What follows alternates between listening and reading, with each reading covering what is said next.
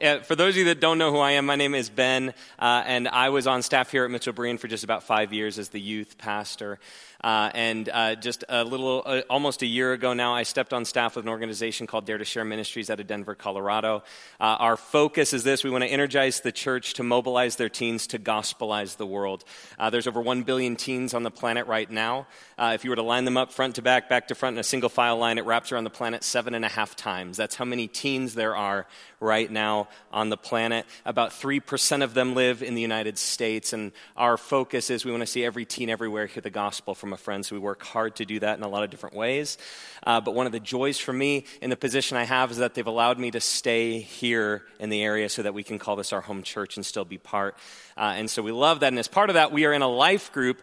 Uh, and on Tuesday night, we were meeting here at the church uh, and talking about the book of Titus that we're studying together. And we were talking about hard truth and how Titus had been called to take hard truths and handle kind of a hard thing with the people on the island of Crete and their whole area there. And it was not easy. And we were talking about how truth is not always accepted uh, very well when it's presented to people. And I mentioned the story of a friend of mine uh, in Kansas who was interim pastoring for a church and he was teaching through the book of James, and he got to James chapter 3, the first 12 verses, did a sermon on it, and one of the elders grabbed him and said, It'd be better if you just didn't come back next week, and they let him go.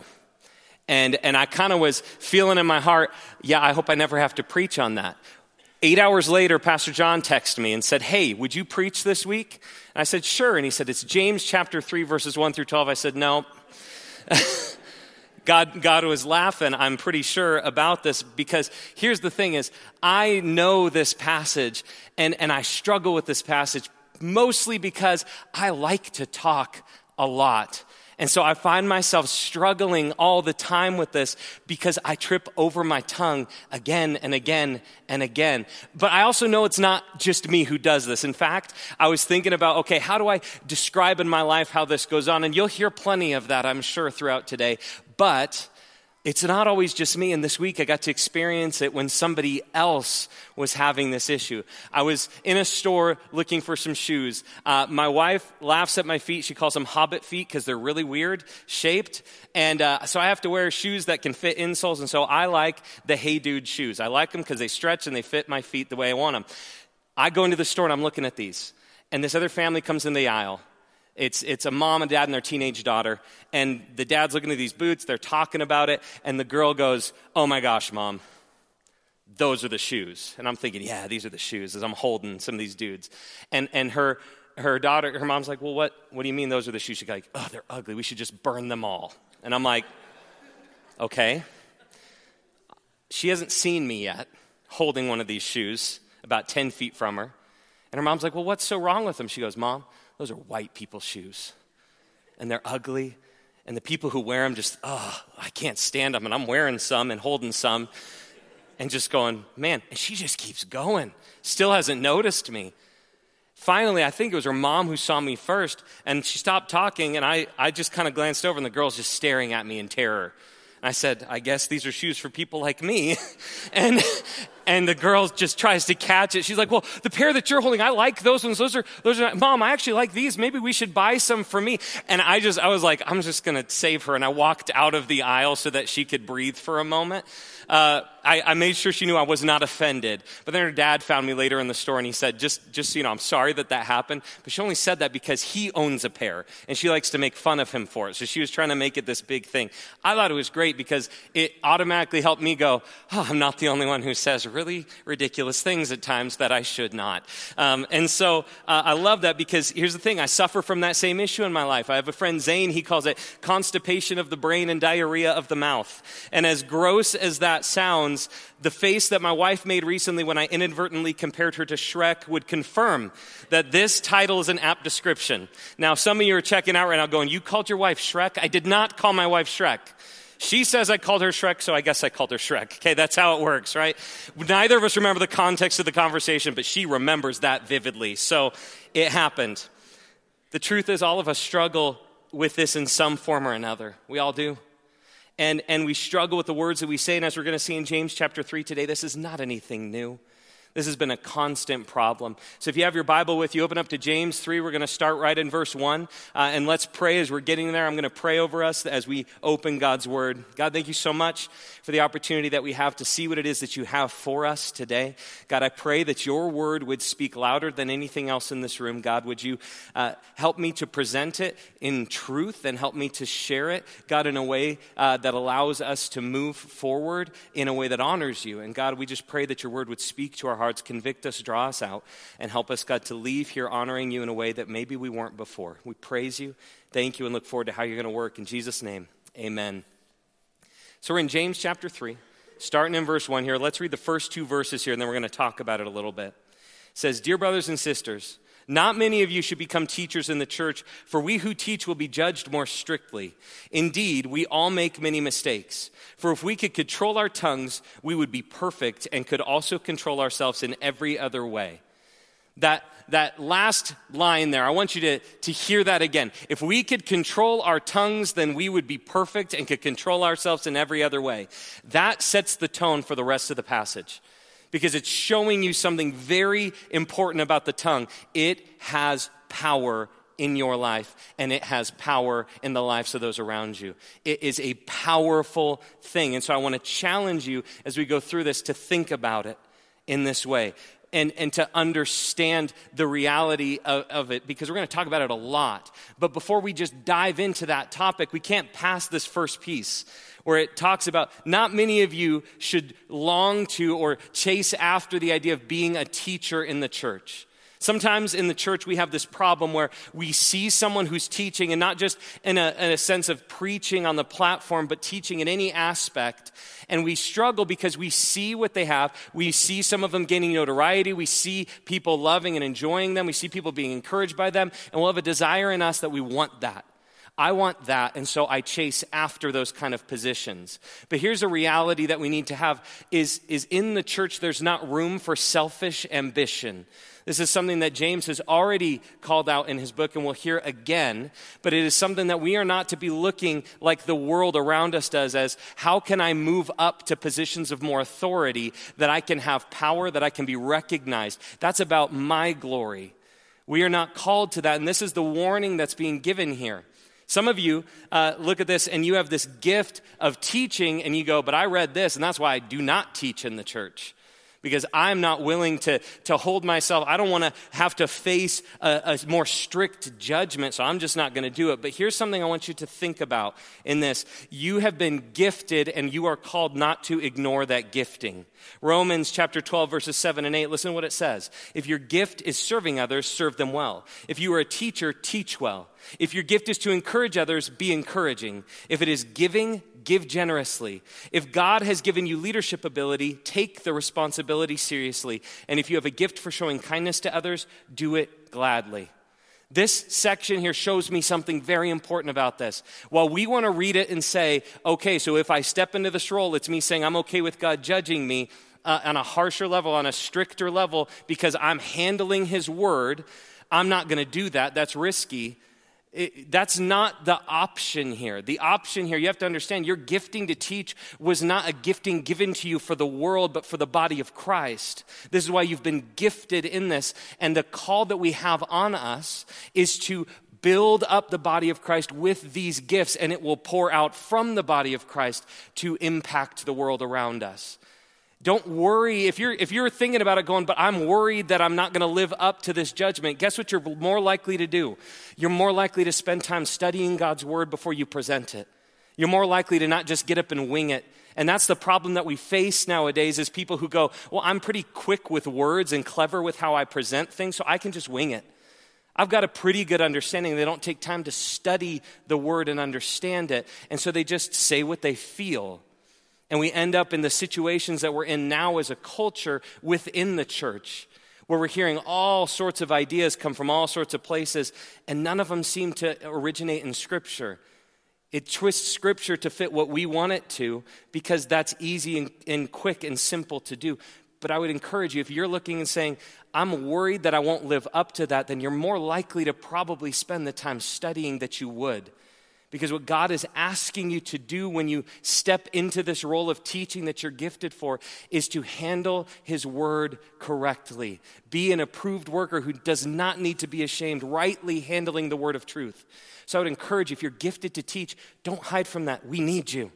We need you to teach. There are so many areas within the church that we need. It's not just preaching, it's areas, even in, we talked about disciple makers. We need disciple makers who'll come alongside people ready to be discipled and help teach them.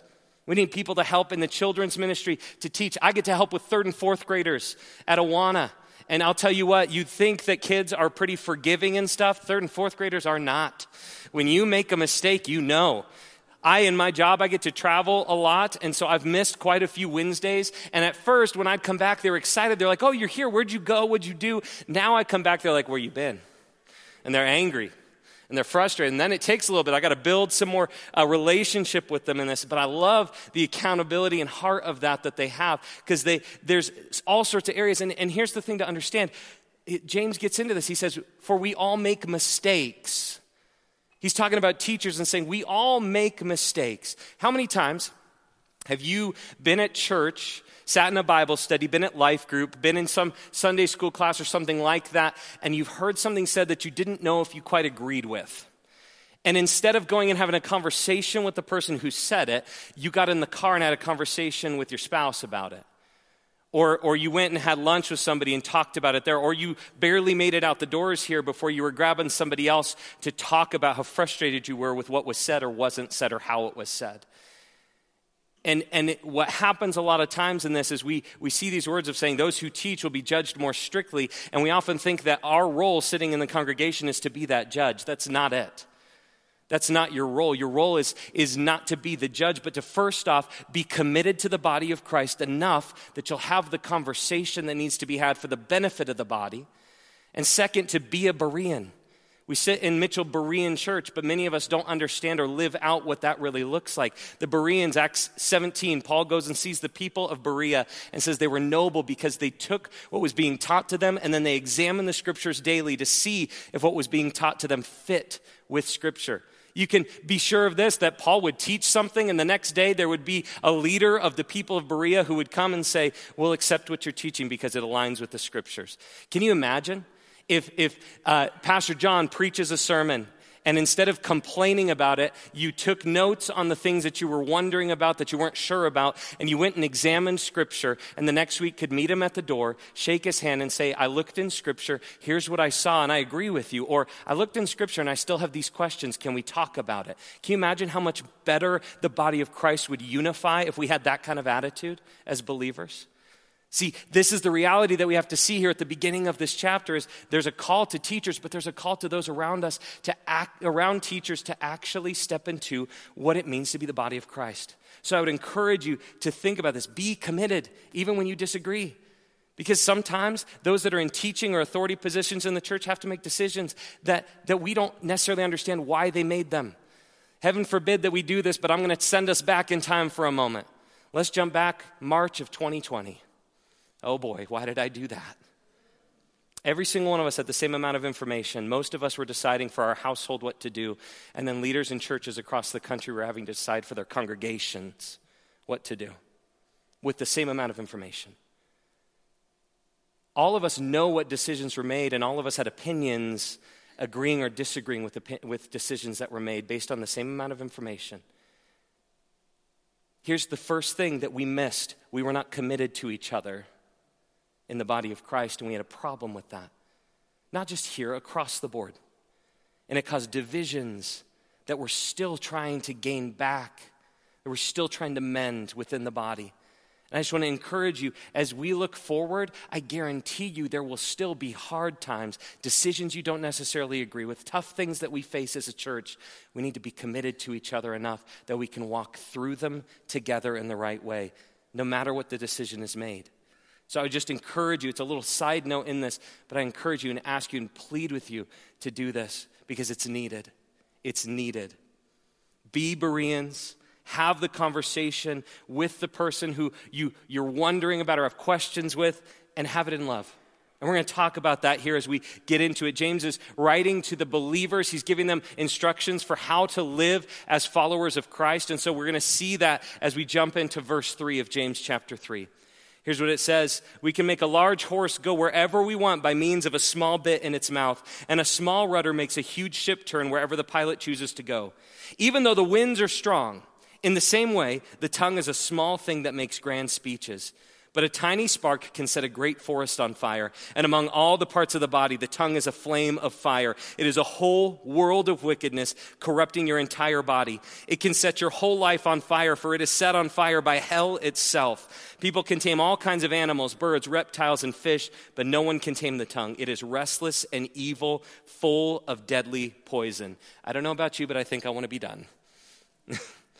I don't want to stand up here and just let, let this go. I read that and I'm like, man, do you hear how powerful the tongue is and how deadly it is?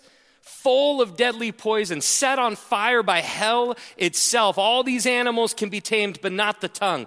Man, terrifies me to stand up and have to talk about this because I'm seeing something dangerous that all of us have been equipped with. And, and we got to think about the power that is there within what we say. And just so you're clear, in today's day and age, it's not just what we say with our mouth, our thumbs have tongues too now. And we say a whole lot of things with those that we would not say with our mouth, but it comes from the same source as you're going to see. Listen to Proverbs 18:21 continuing on this thought, the tongue can bring death or life. Those who love to talk will reap the consequences. Man, I understand this verse. I wish I didn't understand it as much as I do. But because I love to talk, I have I've been reaping lots of consequences for that. Sometimes I talk so much and I don't even realize it. I'm one of those people who talk, I love to talk so much I talk to myself. And sometimes I forget I'm not alone. I was driving with my son Micah in the car, and we're, we're heading to go fishing. And by the time we were getting close to where we were going to fish, I'd forgotten he was with me. And I'm having this conversation in my mind about if everything in my life fell apart, how I could open a sandwich shop. And I'm having this conversation in my mind, and then I start saying it out loud, describing the sandwiches. I'm weird, okay? But I'm just talking this through. And I glance in the mirror and I see my son looking at me with that look that says, Man, 33 must be a hard age to be. Because my dad is losing it. And I said, Hey, Micah. And he goes, You okay, dad? And I was like, I think I might be. I don't know, but he like, Yes, I'm fine. But here's the thing is, as funny as it is, I talk so much and I reap the consequences of it. Sometimes it's just me getting embarrassed, and other times it's so much more than that. But I love to talk so much that I have to have, I have to have things that keep me in check. I love going to my in law's house because we get to do all sorts of stuff there and the family comes together. We always have a good time. Janae, though, has added something to our routine of arrival every time we get to her parents' house now over the last few times. And we'll pull up to the house and I'm ready to get out and she'll reach over and grab my arm. And I'm going, okay, what's she about to say? Let's hear this. And she'll say these words looking me into the eyes, she'll say, You don't have to have a comment for everything. First time she said it, I went, What's she talking about? Then I listened to myself for 10 minutes when we walked in the house. And I went, Why am I even talking right now? This wasn't a conversation I was part of when it began. Why am I sitting in the living room feeling like I want to add something to the conversation going on in the kitchen just because I heard it and had a thought? Why can't I stop myself? And I started realizing that God had gifted me with a muzzle that I needed, with the accountability that loves me enough to say, hey, you don't have to do this because I know you want to have good relationship with my family. And sometimes you don't get connected to my family because you talk and you don't hear them. And so I, I love that I have this accountability. She doesn't always feel like I love it because I struggle with it. And it's a battle. But the truth is, I, I look at this and I reap the consequences of that. I think of the relationships that I never got to really build because I talked over them. And how I need to work on this side of things. You see, I was so excited to preach on this section of Scripture because it was at me. I'm not excited about it. Man, I've been looking at myself in the mirror all week, just going, wow, why do I talk so much? And now, why do I have to talk about why I talk so much? Welcome to my therapy session. I think about how Jesus talked on the same subject in Luke 6:43 through 45. Here's what he said. A good tree can't produce bad fruit, and a bad tree can't produce good fruit. A tree is identified by its fruit. Figs are never gathered from thorn bushes, and grapes are not picked from bramble bushes. A good person produces good things from the treasury of a good heart, and an evil person produces evil things from the treasury of an evil heart. What you say flows from what is in your heart. We could ignore everything that he's saying here uh, with this passage that we're going through until that last line. What you say flows from what is in your heart. I want you to think about what that means. Because a lot of us go, well, in my day to day, in my interactions with people, I'm, I'm nice, I'm kind. I did a, a, thing, we were doing a leadership book at work right now, and, and I had to go through and ask people to rate me on these different skills. And the first one was people skills. And everyone that I reached out to put me at a nine or 10 on people skills because they had seen me in a professional setting for that. Then my wife, who I love, said, I'm going to put you at a seven. And I went, Ooh, what does that mean? Well, then, instead of me listening to what that means, I filled her mouth with my words about what it means. And now I realize what it means. Because professionally, absolutely, I have great people skills. Relationally, I do not. And I needed to hear that perspective.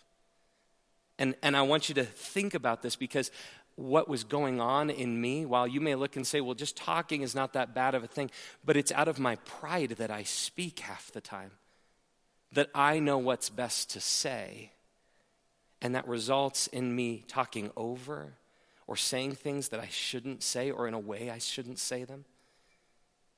Even in every day to day conversation, that happens. And I don't even realize it half the time, but from what's going on in my heart, my mouth will speak. For you, you may feel like you do good every day, but I want you to think about the moments that you get stressed, angry, frustrated when you feel backed into a corner, when you're hurt, what comes out of your mouth at that point? Every morning, I get my son Micah up for school, and, and some mornings I wake up and I've just got a bunch of stuff on my mind, things I got to get done, and those are always the mornings that he feels like he wants to move as slow as he possibly can. And I don't understand how that works, but it does every time. And in those moments, my son is very sensitive in how he hears and receives words. And so, for five years of his life, I've been trying to learn how to interact with him in a way that I don't cause hurt unintentionally. And so, in these mornings, I find myself having to really catch myself to not be harsh with him or quick just because I'm struggling or I'm frustrated. But you see, when my frustration is what I dwell on, that's what will come out. It's the same for all of us in these kind of situations. What we dwell on, what we're allowing to be settling in our heart, what we've been focusing on and, and holding on to and harboring there will come out. And we need to realize that when our true heart is shown, that's what's going on. I also think about the heart that I was born with, a heart that is full of sin, separated from God, a heart that pursues after my own desires, my own things, my own wants, and does not look to, to anything else, eh, let alone to praise and glorify God. And I think about how sometimes I choose to live in the old self instead of putting on my new self in Christ. I'm supposed to crucify the old self, but instead I'll hang it up in the closet so I can wear it tomorrow when I need it. And then I carry around the new self in a little bag just in case I need to put it on for some kind of interaction. But I find myself, when I'm living in my old sinful self, I find that my words tend to reflect that a lot. They don't come out, it's not blatantly evil stuff coming out of my mouth, but it's hurtful and it's too much and it, it's not glorifying to God. It's not encouraging. And I want you to hear what we see in Scripture here because we're supposed to have a heart that produces these beautiful, encouraging things here. Have a heart of the psalmist in Psalm 19, 14, where it says, May the words of my mouth and the meditation of my heart be pleasing to you, O Lord, my rock and my redeemer. If I allow my heart to dwell on anger, frustration, hatred, and bitterness, I'm going to produce gossip, slander, lies, harsh words. Those are the kind of things that are going to come out. But if I look at like Philippians 4 8, it says, And now, dear brothers and sisters, one final thing fix your thoughts on what is true and honorable and right and pure and lovely and admirable. Think about things that are excellent and worthy of praise. When I dwell on things like that, my heart produces encouragement, forgiveness, love, peace, truth, beneficial conversations that build up and grow the body of Christ. What I'm dwelling on and allowing my heart to settle on is what will come out when I'm stressed or in every day, when I'm frustrated or when I'm happy. It will come out, and it does more than we realize. And we need to hear this and the reality of it. Let's jump back into James verse 9 here, and we're going to finish this section through verse 12. Sometimes it praises our Lord and Father, and sometimes it curses those who have been made in the image of God. And so blessing and cursing come pouring out of the same mouth. Surely, my brothers and sisters, this is not right. Does a spring of water bubble out with both fresh water and bitter water? Does a fig tree produce olives or a grapevine produce figs? No. And you can't draw fresh water from a salty spring. Have you ever said something to someone and realized that it hurt them and then tried to say something else to fix it and they don't accept it? It's because they already drank from that spring and it was salty. I think of the times that I've been talking to my wife and I say something and I can see the hurt on her face. And I didn't even mean to, didn't think that that would be hurtful. And so what do I do? I talk and talk and talk, trying to correct and fix, confused as to why she won't take that and accept that. Well, it's because she's seen the source that I'm speaking from. I don't produce fresh water from a salty spring. It doesn't work that way. And I, I, want you to think about this in your life. What, what is in our hearts will come out, and we want it to be what's right. But if this source, if this source is corrupt, then what comes out will be corrupt, no matter how good or smooth it sounds. We have to be very careful in this, but it all comes back down to our heart and where we're at with these things. God deserves our praise, but a lot of us come in and we sing songs on a Sunday morning that we don't believe or live out any other day of the week. We're just making noise with other people and hoping that it's good enough to please God. Do you think that that really does praise Him? Think about what happens when, when I come in and I praise God and I say amen to certain things and, and, and stuff and I enjoy stuff, and then I step right out these doors here and I grab somebody else to start frustratedly gossiping about how I disagreed with stuff that went on or how I don't like this person that was leading this or saying this. Praise doesn't come from the same source as cursing. So either my praise is fake and I'm producing cursing out, or the cursing does not get to exist there. So, how do we do this? How do we live this? Because a lot of us read this passage and go, so I should just not talk or sing or probably even breathe. That's not what it's saying, though. Sure, there is a, a list of things that is, we need to stop using our tongue for this, but realize something about the tongue. While we see that it is a weapon and a dangerous one at that, it is also a tool that we've been called to use. We've been called, according to, to this passage, to holster the weapon, but to pick up the tool. And so I want to help you see what that looks like.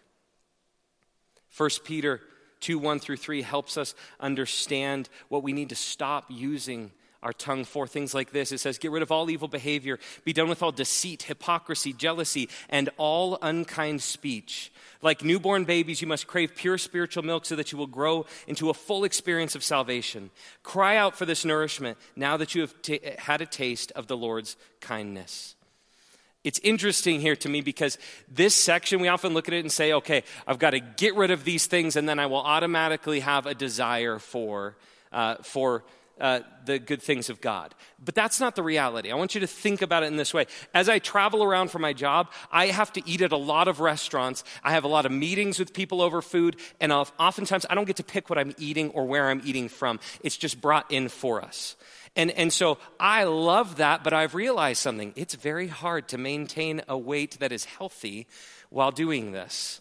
And so while I'm home and having control over this a little bit, I'm doing my best to eat healthy and make healthier choices so that I can continue to do this. But something I've realized lately is this I don't crave healthy food.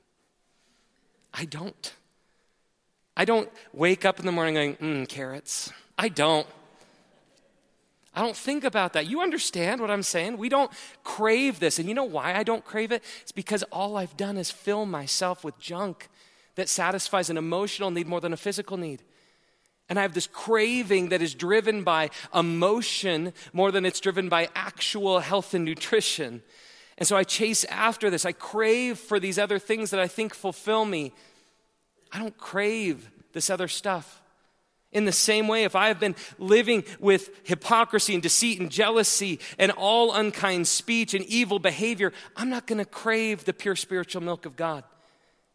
I love that he doesn't say here and repeat the verse of taste and see that the Lord is good. He says, now that you've had a taste of the Lord's kindness. He didn't even say, you're going to like it. But he said, now that you've tasted it and you've seen what it is, start working towards that now. It is a choice. I have to choose to put away all this evil talk, the ugliness that comes out, and I have to start chasing after what will heal and correct my heart so that the spring from which it flows is healthy. It's not an easy thing to do. We're not just going to go, oh, I crave it. I mean, think about it. How many times have you felt this that you're going, I just don't, I don't have this huge desire to chase after God right now? We're not likely to have that when we haven't been. And so I want to encourage you to think about this in that way. What is it that we need to put off that has been giving us spiritual junk food? And how do we start actually giving our heart the healthy spiritual things it needs so that we produce what is right? Challenge yourself on this. I know that I need this challenge regularly, and I think that all of us need to see this. It is a choice. What does your spiritual diet look like right now? Is it just to fulfill your emotions, or is it to help you balance your emotions with truth? Because that's what we need to be pursuing. That's where we're at in this. Ephesians 4:29 continues the call on us of what we need to put aside. It says, "Don't use foul or abusive language. Let everything you say be good and helpful so that your words will be an encouragement to those who hear them." Let everything you say. I was talking with Jamie Warden uh, between these last two services, and he came to me and said, You know, I was thinking about that. And, and my wife and I will go driving. We travel to go see our kids, and we'll be driving down the road, and, and I'll say, Honey, why aren't you responding to me on stuff? And she says, Well, because not everything you say deserves a response. okay. And he started thinking, He goes, What have I said? And he goes, You know, about 10 minutes ago, I said, Look, there's a cow. Yep, that doesn't need a response. But he was getting emotionally hurt, and I do this exact same thing. Janae can tell you, I'm like, oh, look, a cow. Oh, look, a deer. Oh, look, this. Oh, look, that. And, and she's like, oh, I don't care. She's like, turn on one of your podcasts. Let me sleep. Let's, you know, do something. But it's not that she's trying to be rude, it's that I'm just talking to talk. And it's not even uplifting or encouraging, it's just noise. Do you ever do that? Just add noise for there to be noise? I think about this and, and how that's the struggle, but it's not just that. There's foul and abusive language we have to battle as well. I've had friends that use uh, passages and things to try to teach that God is okay with us using curse words at certain times as long as the circumstances warrant it. And then I read this verse in Ephesians and go, Where, what do you mean he's okay with it? Let no unwholesome talk, let no foul or abusive language come out of your mouth. And I want you to think about that.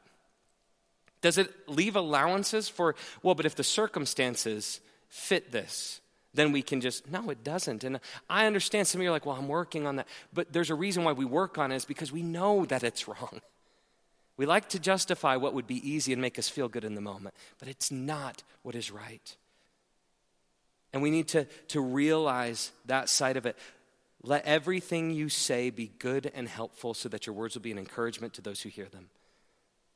Not an easy thing, but it is something we need to work towards because it benefits beyond just the person right here who's hearing it.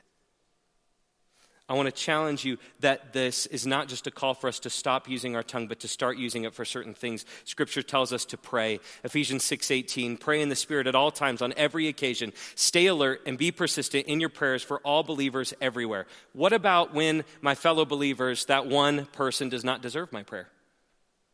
What about when I don't trust them, like them, and I'm frustrated with them? They hurt me, they said this, they did this. I don't want to pray for them. And yet, here is the opportunity that we have with the tool of the tongue instead of the weapon of the tongue is to pray for them. It's intercessory prayer. We pray for the lost to be saved and for the saints to be sanctified, to be more, made more like Christ. Now, I'm not looking and praying for this person that I'm frustrated with to be more like what I think they should be. I'm praying that God would work in their life. And in the meantime, I know what God is doing when I pray is He's helping me submit to what He desires and He's working in my own life to help me forgive, to help me walk with them in unity as part of the body of Christ. This is why I pray for them. But it's not just for that person, it's for all believers everywhere. Church Universal, church in this room, the church in your home, the rest of the body of Christ. We need to be praying. Use that tool for what you've been called to with that. The next thing that we need to do is this we need to edify the body, build up the body of Christ with the tongue. We do this by speaking the truth in love. Again, in Ephesians chapter 4, it says, Then we will no longer be immature like children. We won't be tossed and blown about by every wind of new teaching. We will not be influenced when people try to trick us with lies so clever they sound like the truth. Instead, we will speak the truth in love, growing in every way more and more like Christ, who is the head of his body, the church. This is the section to the church all about how we get to the point that we truly are made to be, reflecting Him, His body, reflecting it to the world around us. That's what we're called to be. And it starts with hey, there are teachers and pastors and evangelists that are gifted to the church to equip the saints for the work of the ministry so that we can reach and attain this full level of maturity. And as we walk in maturity, we do things like this we speak the truth in love. What does that look like? How do I speak the truth in love? Some of us are really good at speaking the truth, not in love. As I already told you, I like to speak the truth oftentimes from pride of I know the truth and you don't, or I know what's right or how to explain it better than you do. I don't think these things, but I look at my heart and realize that's where it's coming from half the time. And I, I, want you to realize that, that when we see this speaking the truth in love, we get a picture in 1 Corinthians of what that looks like. 1 Corinthians 13, a passage you're probably familiar with. If you've been to a wedding, you've probably heard it. But if you read the book of 1 Corinthians, you'll understand it has really nothing to do with romantic love. It'd be very awkward if it did. But here's the thing listen to this 1 Corinthians 13, 4 through 7. When we say speak the truth in love, this is the love. Love is patient and kind.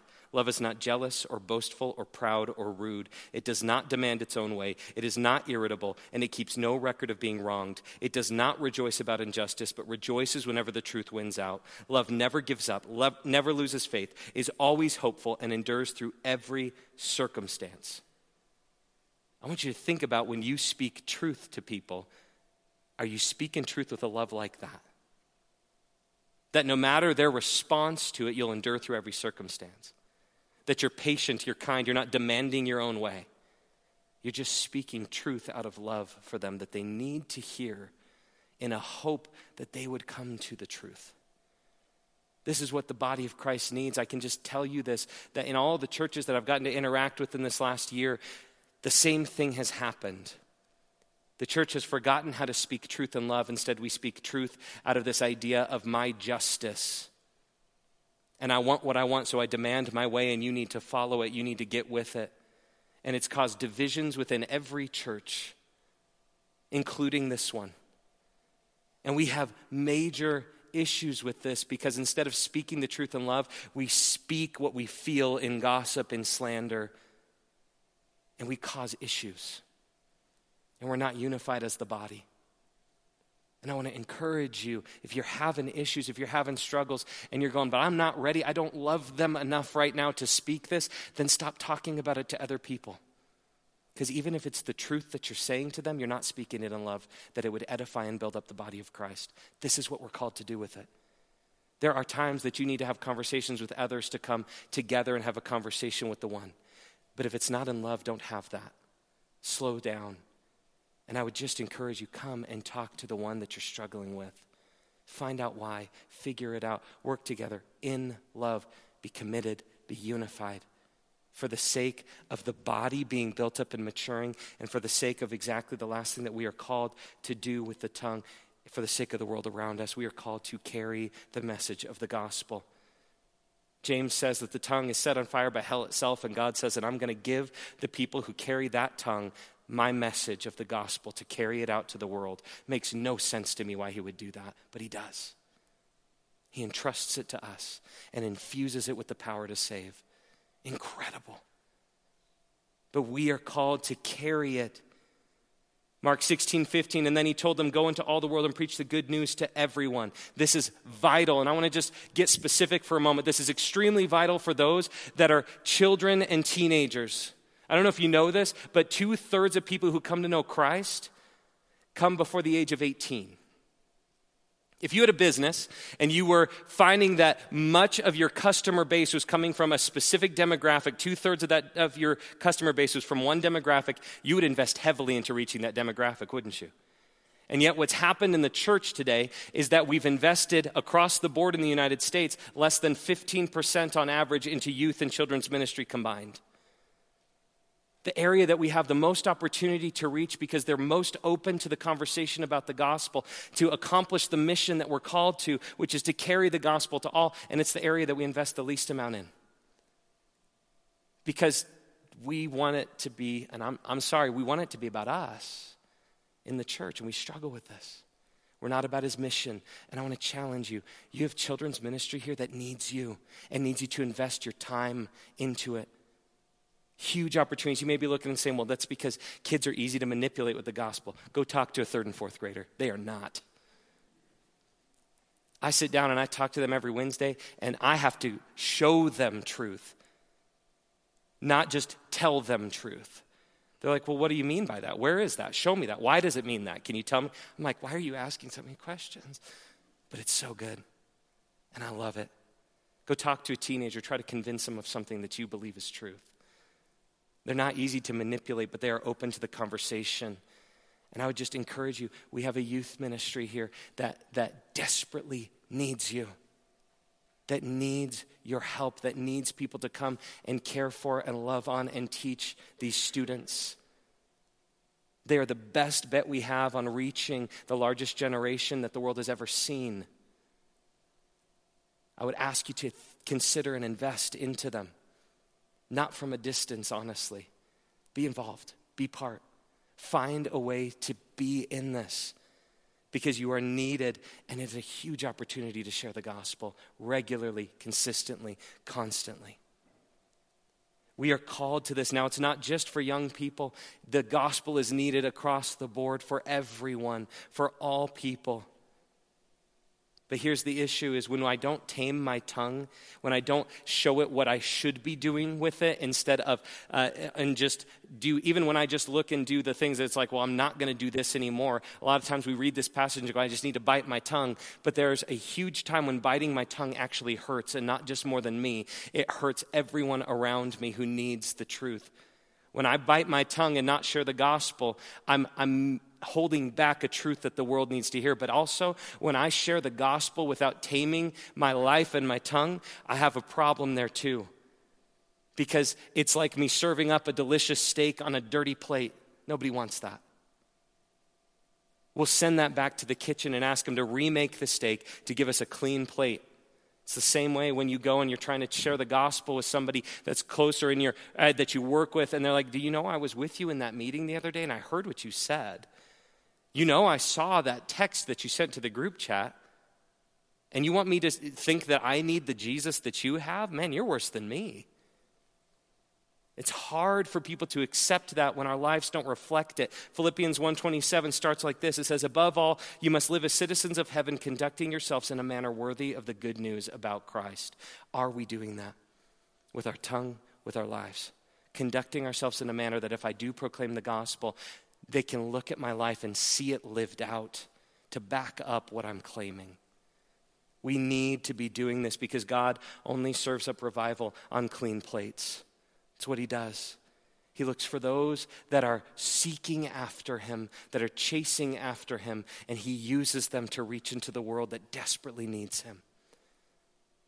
Colossians 4 6, last verse I want to share with you. It says, Let your conversation be gracious and attractive so that you will have the right response for everyone. Some say, Let your conversation be full of grace and seasoned with salt. I like this because the idea of salt is it does a few things. It preserves, meaning the conversation can continue later if need be, because it's been attractive enough, tasteful enough that, that it's something that will hold over or people want to hear more of.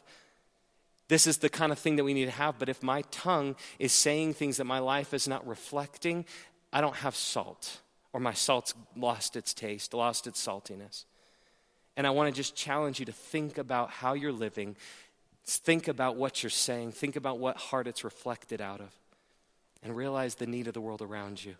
Some of you sitting here today may be hearing this about the gospel and going, I don't even know what that is. And I just want to make it very clear to you very simply. It's this that God created you to be with Him you were made for that purpose, but you're separated from God because of sin. Sin isn't just bad things we do, it's missing the mark. God had a standard, it was perfection, and all of us have fallen short of it. Now we try to be good people and deal with it. We try to add a bunch of good deeds, hoping it outweighs the bad. But God doesn't require that. He requires the shedding of blood for the forgiveness of sin. So he sent his son Jesus, who came, he lived perfectly, and he gave himself up willingly for you, shedding his blood for the forgiveness of your sins. Three days later, God raised him from the dead, declaring that payment accepted on your behalf. And now, everyone, and when I say everyone, I mean everyone who trusts in him alone has eternal life. Everyone. Isaiah 59 1 says, The arm of the Lord is not too short to save, nor his ear too dull to hear. You are not too far gone. You are not too far away. You are not so bad that he cannot redeem you. Everyone who trusts in Jesus and him alone has eternal life. And that eternal life with Jesus isn't just about heaven, it starts right now and lasts forever. He said in John 10 10, I have come that they may have life and have it to the full, have it abundantly, now into eternity. When we travel around and talk to students, we tell them this that God didn't send Jesus just to save you from the hell that you're headed to, but to walk with you in the hell you go through. Because it's the reality of the life that we live in in Christ is he is with us in all things, helping us to have wisdom in all things, helping us to walk through and be sustained and persevere through all things. Apart from him, I don't know how I would do this at all. And so I want to encourage you if you're here and you're hearing this truth of the gospel and you're understanding it for the first time, as I close in prayer, I'm just going to ask that you would take some time to talk to God, to tell Him that you are ready to trust in Jesus, to put your faith in Him, knowing that He is the only one who can save you. And as you do that, if you do before you leave today, come and talk to me. Grab somebody from the worship team, grab one of the elders or one of the pastors. We would love to celebrate with you and to come alongside you in discipleship to help you grow. We want you to know what it means and to be able to walk in it because we don't walk alone. We are united as the body of Christ. And if you put your faith in Jesus, you are part of that. Now, we're going to celebrate communion here as we close. And, and for those of us who have our faith in Christ, something I want to challenge you on is this to think about this. When you see his body being broken for you, and you think about the words that he spoke, does your life reflect that? Does your life respond to his body being broken by reflecting the same kind of things that he was about? When you see and think of his blood poured out, does your life reflect that truth? In the way that you speak? Are you not just silencing your tongue, but taming it, not by your own power because you can't, but by His power that is alive within you? As we take communion, I want you to remember what He has done, reflect on it, give Him praise for it, and see what it should mean for you to walk in it. I'm going to pray for you, and then as you're ready, you can come and take communion. God, we praise you. We thank you so much for sending your son Jesus to die in our place, to pay the price that we owed for our sin, and to make a way for us to be brought back into a restored relationship with you. And God, I pray that you would help us to find that if God, if there's people here who have not yet put their faith in you, would you draw them to yourself as only you can?